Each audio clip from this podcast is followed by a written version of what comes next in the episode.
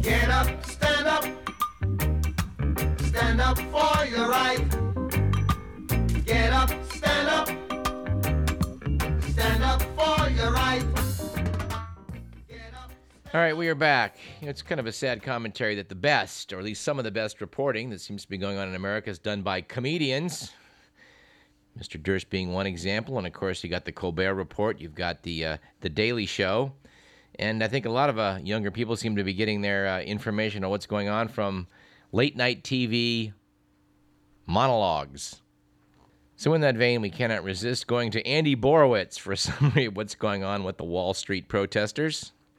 By the way, we hope you caught Andy Borowitz on a KQIE or, or, or um, KQED. They had City Arts and Lectures talking to him a couple nights back. He was uh, in, in rare form. But to quote from the current Borowitz report, millions of Americans cheered the news that arrests had finally been made on Wall Street, but were disappointed to learn that the wrong people had been taken into custody. I was like, finally, they're going to get those bastards, said Tracy Klugian of Queens, New York. I guess it was too good to be true. NYPD spokesman Frank Hanafy explained the controversial decision to arrest Occupy Wall Street protesters while leaving the people who had brought the nation's economy to the brink of Armageddon unmolested. Said Hanafy, as far as soulless individuals pillaging the country for their personal gain, that's none of our business. But we'll be damned if we're going to let people march on newly seeded grass. Well, we hoped on this program uh, a while back that we would see a swelling of interest in the protests going on. We think a lot of good may come of this. And indeed, since we were on the air last week, this Occupy Wall Street protest movement has continued to gain momentum. In New York this past week, protesters have paused outside the homes of media mogul Rupert Murdoch, JP Morgan Chase CEO Jamie Dimon, and industrialist David Koch, chanting, We are the 99%. And as protests are now going into their fifth week, politicians in Washington have finally begun weighing in. President Obama, of course, said the protests reflected the frustrations many ordinary Americans feel toward top bankers who caused the recession but escaped punishment. Let's quote from a few pertinent columnists on this issue. Paul Krugman, writing for the New York Times, said the protest of Wall Street as a destructive force is completely right. This is actually from about two weeks ago. Krugman said at that time that when the Occupy Wall Street protests began three weeks ago, most news organizations were derisive if they deigned to mention the events at all. For example, nine days into the protest, National Public Radio had provided no coverage whatsoever. Said Krugman, what can we say about the protest? First things first, the protesters' indictment of Wall Street as a destructive force economically and politically is completely right. A weary cynicism, a belief that justice will never get served, has taken over much of our political debates. He goes on to describe this whole thing as an act in three plays. Our economic problem. He said in the first act, bankers took advantage of deregulation to run wild and pay themselves princely sums, inflating huge bubbles through reckless lending. In the second act, the bubbles burst, but bankers were bailed out by taxpayers with remarkably few strings attached. In the third act, bankers showed their gratitude by turning on the people who had saved them, throwing their support and the wealth they still possessed, thanks to the bailouts, behind politicians who promised to keep their taxes low and dismantle the mild regulations erected in the aftermath of the crisis. He concludes by note that Democrats are being given what amounts to a second chance. The Obama administration squandered a lot of political goodwill early on by adopting banker friendly policies. Now, Obama's party has a chance for a do over. All it has to do is take these protests as seriously as they deserve to be taken. And dovetailing with those remarks are these by Eugene Robinson at the Washington Post. Defend Wall Street is not likely to be a winning campaign slogan in 2012 for Republicans. For President Obama and the Democrats, it's a golden, if largely undeserved, opportunity. Robinson notes it's true that in the years before the crash, many Americans made what turned out to be unwise decisions. We spent money we should have saved. We bought bigger houses than our families needed. We took out too many student loans. But now we're having to deal with the consequences of these poor choices, while the wizards of Wall Street smugly rebalance their portfolios, having benefited from what amounts to a free pass. This week's New Yorker had a laugh out loud color, color illustration. Top hatted bankers marched down Wall Street carrying protest signs that say, Keep things precisely as they are, and leave well enough alone, and I'm good, thanks. Of course, somewhat predictably, and I'm actually I'm not sure why anybody reads nationalreview.com, but as quoted in the Week magazine, Victor Davis Hanson said, well, which inequalities do the Occupy Wall Street crowd want to tackle? The fact that a municipal worker makes 30,000 a year while liberal darlings like Matt Damon and Johnny Depp extort 20 million for a month's work? Jesus, is that all they got? Liberal movie stars are extor- extorting money? Well, I got news for the people over at nationalreview.com. If the movies weren't making great sums, they wouldn't be paying their actors princely amounts. And of course, this is not a phenomenon confined to Wall Street. There's protests taking place right here in Sacramento. The coverage we would note has not been stellar. Noted the Sacramento News and Review in their cut and paste section. Local TV station CBS 13 should get whatever the opposite of an Emmy is for their coverage of the early days of Occupy Sacramento. One particular segment, quote, some Occupy Sacramento protesters lash out at questions trotted out the same tired and basically dishonest angle that the occupiers don't have a clear message. That thesis was paired with some clips of a CBS reporter in suit and tie getting into some mildly confrontational exchanges with a couple of young and raucous protesters. Noted the News and Review, not everybody can be as well spoken as and incisive as the pros at CBS 13. That's true of any crowd, be it a Tea Party gathering, Safe Ground March, Rally for a New Kings Arena, or Columbus Day Parade. Article by Nick Miller also in the News Review talking about how arrests were quietly made a few nights ago.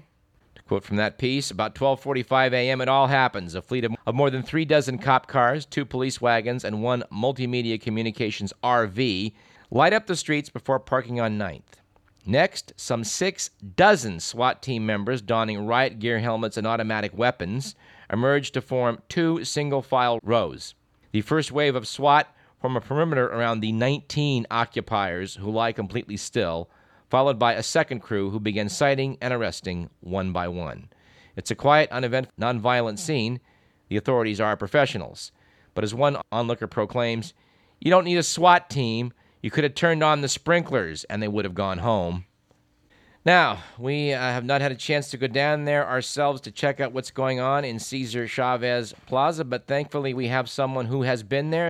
Joining us now to talk about what she saw firsthand is Nancy Yamada, a local attorney, and, and she's one of the good ones, and community activist. Nancy, welcome Radio Parallax. Thanks, Doug.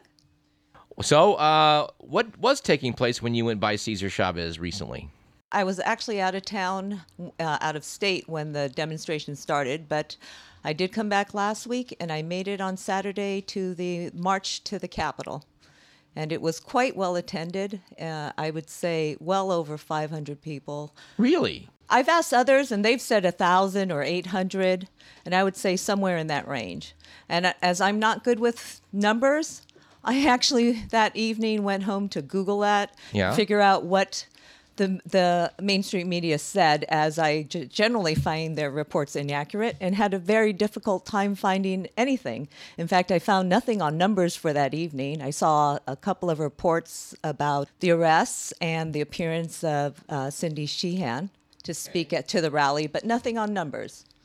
Well, that's always been a great uh, a great controversy. I think that uh, back in 2003, there were worldwide protests prior to the war in Iraq that I, I, gather were the largest turnouts in history, and that, that sort of got got lost in the shuffle in the reporting. And and by what uh, by what I've been reading here, I'm shocked to hear that there were you know nearly a thousand people perhaps in, in downtown Sacramento. I had no idea.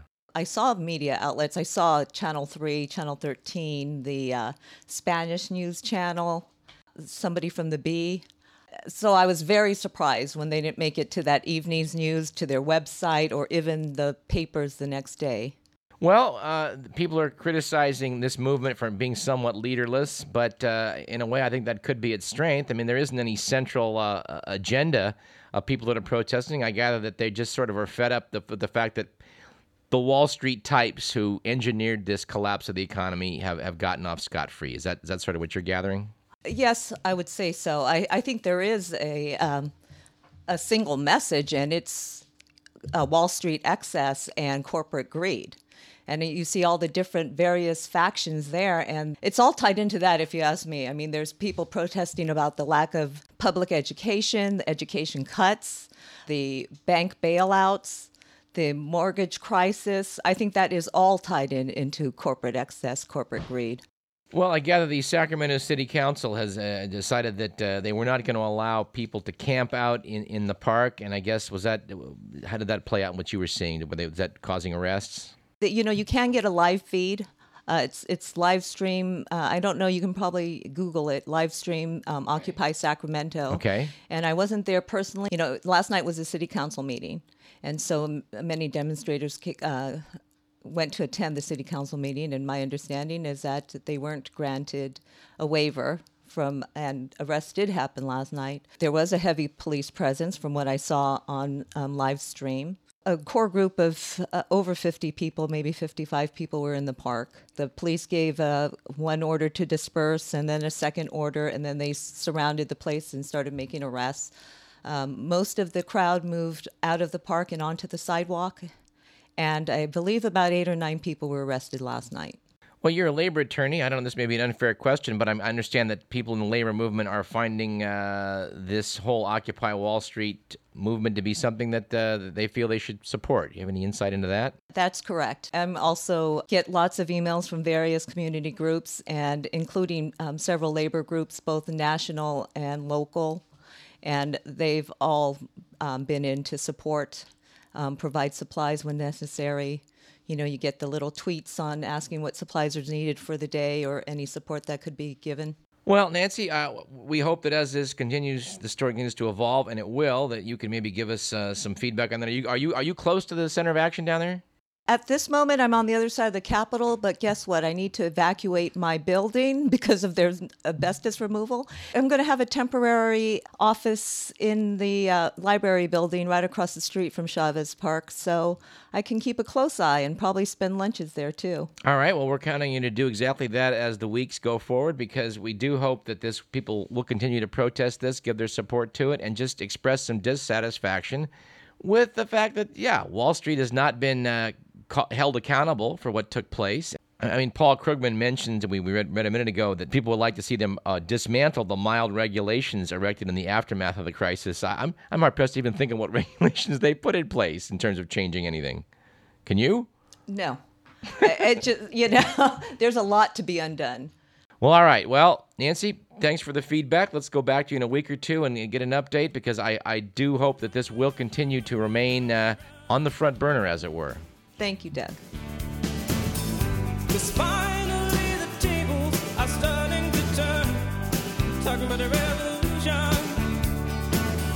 Yes, finally the tables are starting to turn. Talking about a revolution. Oh, no. Talking about a revolution. All right, I guess we should conclude our discussion on this particular topic with a quote from a noted union leader who said back in 1985 we're going to close the unproductive tax loopholes that allow some of the truly wealthy to avoid paying their fair share. In theory, some of these loopholes were understandable, but in practice, they'd sometimes make it possible for a millionaire to pay nothing while a bus driver was paying 10% of his salary, and that's crazy. Do you think the millionaire ought to pay more in taxes than the bus driver, or less? That was spoken by the former head of the Screen Actors Guild and later President Ronald Reagan on June 6th of 1985.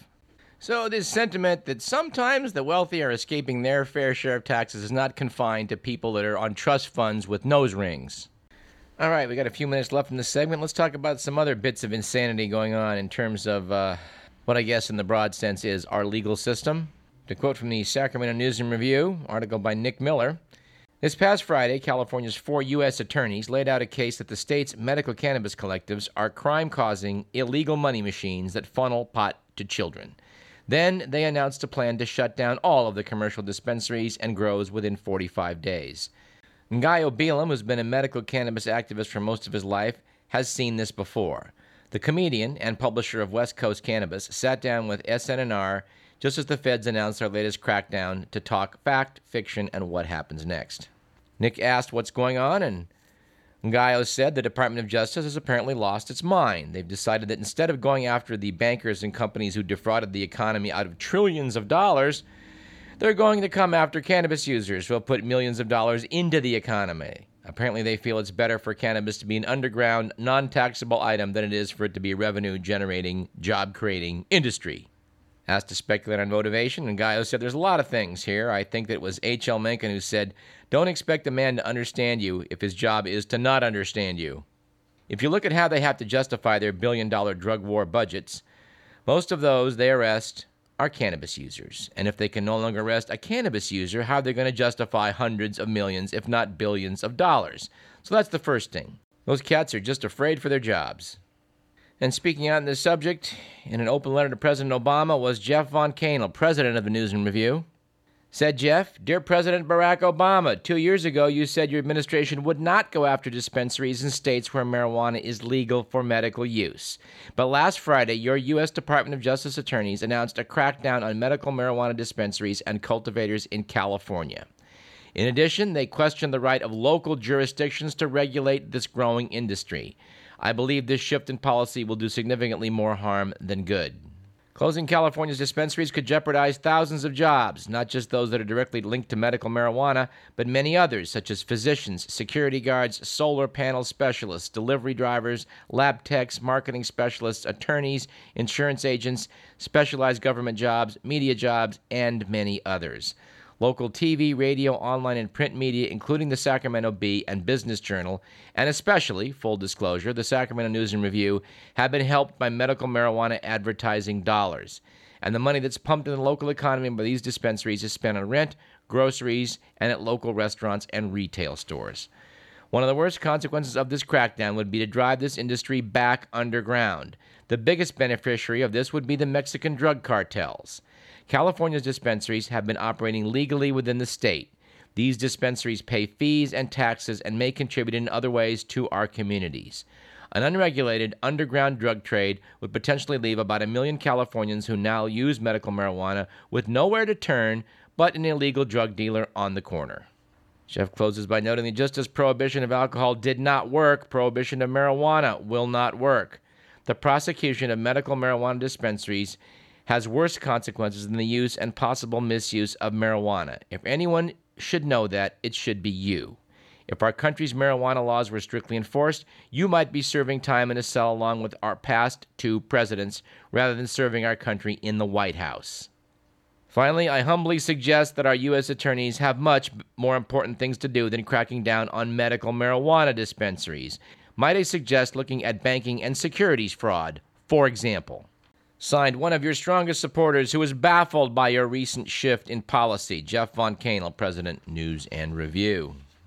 Also signed, also sounding off on this, Marcos Breton in a column in the Sacramento Bee. Mr. Breton is not a fan of cannabis uh, dispensaries and the way things are going in California, but he said, when a U.S. attorney in California says she's going to go after advertisers who carry medical marijuana ads, as my own newspaper does, you know you've gone down the rabbit hole.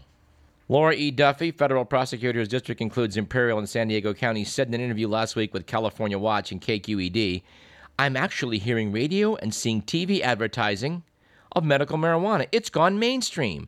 Not only is it inappropriate, one has to wonder what kind of message we're sending to our children, it's against the law said Marcos Breton. A U.S. attorney this surprised by the obvious is worthy of satire. He went on. Last week, Ben Wagner, the U.S. attorney based in Sacramento, went on Capital Public Radio and said, We're not talking about taking people's medicine. We're not pursuing sick people. Okay, said Marcos, but according to the federal law, marijuana is classified as a Schedule 1 drug, among the most harmful and devoid of any medical value. So, what medicine is Mr. Wagner talking about? If you're enforcing the letter of federal law, you go after all dispensaries, right? Wagner said his officers are not going to be going are not going to be going after people who are genuinely sick and using medical marijuana for their own care. If that's the case, shouldn't the feds be removing marijuana from its most restrictive category? Shouldn't the FDA move forward with scientific studies to determine if marijuana should be legally used as medicine? In 2009, the American Medical Association called for this. So has the American Society of Addiction Medicine, a professional society of doctors promoting improved quality of addiction medicine. And right as these uh, columnists were signing off, um, in the LA Times, Anthony York article notes the California Medical Association wants pot to be legalized and regulated. Article notes California's largest doctor group is calling for legalization of marijuana, even as it pronounces cannabis to be of questionable medical value. Trustees of the California Medical Association, which represents more than 35,000 physicians statewide, adopted the position at their annual meeting in Anaheim last Friday. Dr. Donald Lyman, a Sacramento physician who wrote the group's new policy, attributed the shift to growing frustration over California's medical marijuana law, which permits cannabis use with a doctor's recommendation. That, he said, has created an untenable situation for physicians, deciding whether to give patients a substance that is illegal under federal law. Of course, in the interests of fairness, and I have to return to Andy Borowitz, who, commenting upon CNN's obsession with being, quote, fair, unquote, said, you know, if Jesus came back, CNN would probably give him two minutes and say, and now we're going to hear from Satan on the same issue. But the LA Times had to hear from the opposition in this issue as well. Spokesman for the California Police Chiefs Association, John Lovell, said, I wonder what they're smoking.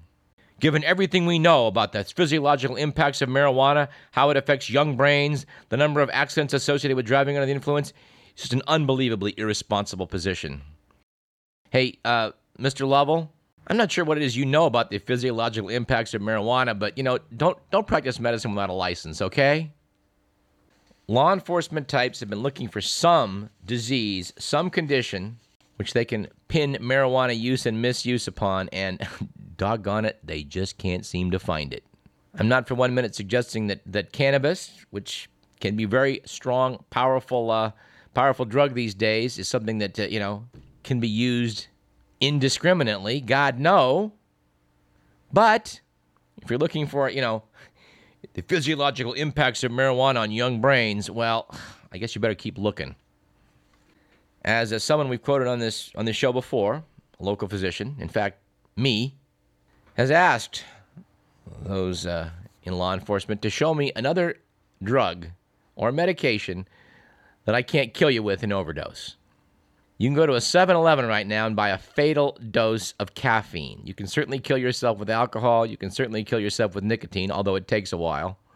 Although, you know, in overdose, you can get over pretty quickly.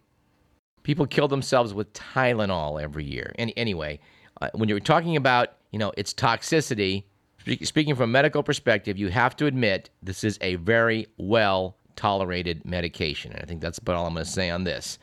We need a break. You're listening to Radio Parallax. I'm Douglas Everett. We have plenty more in segment three. Stick around.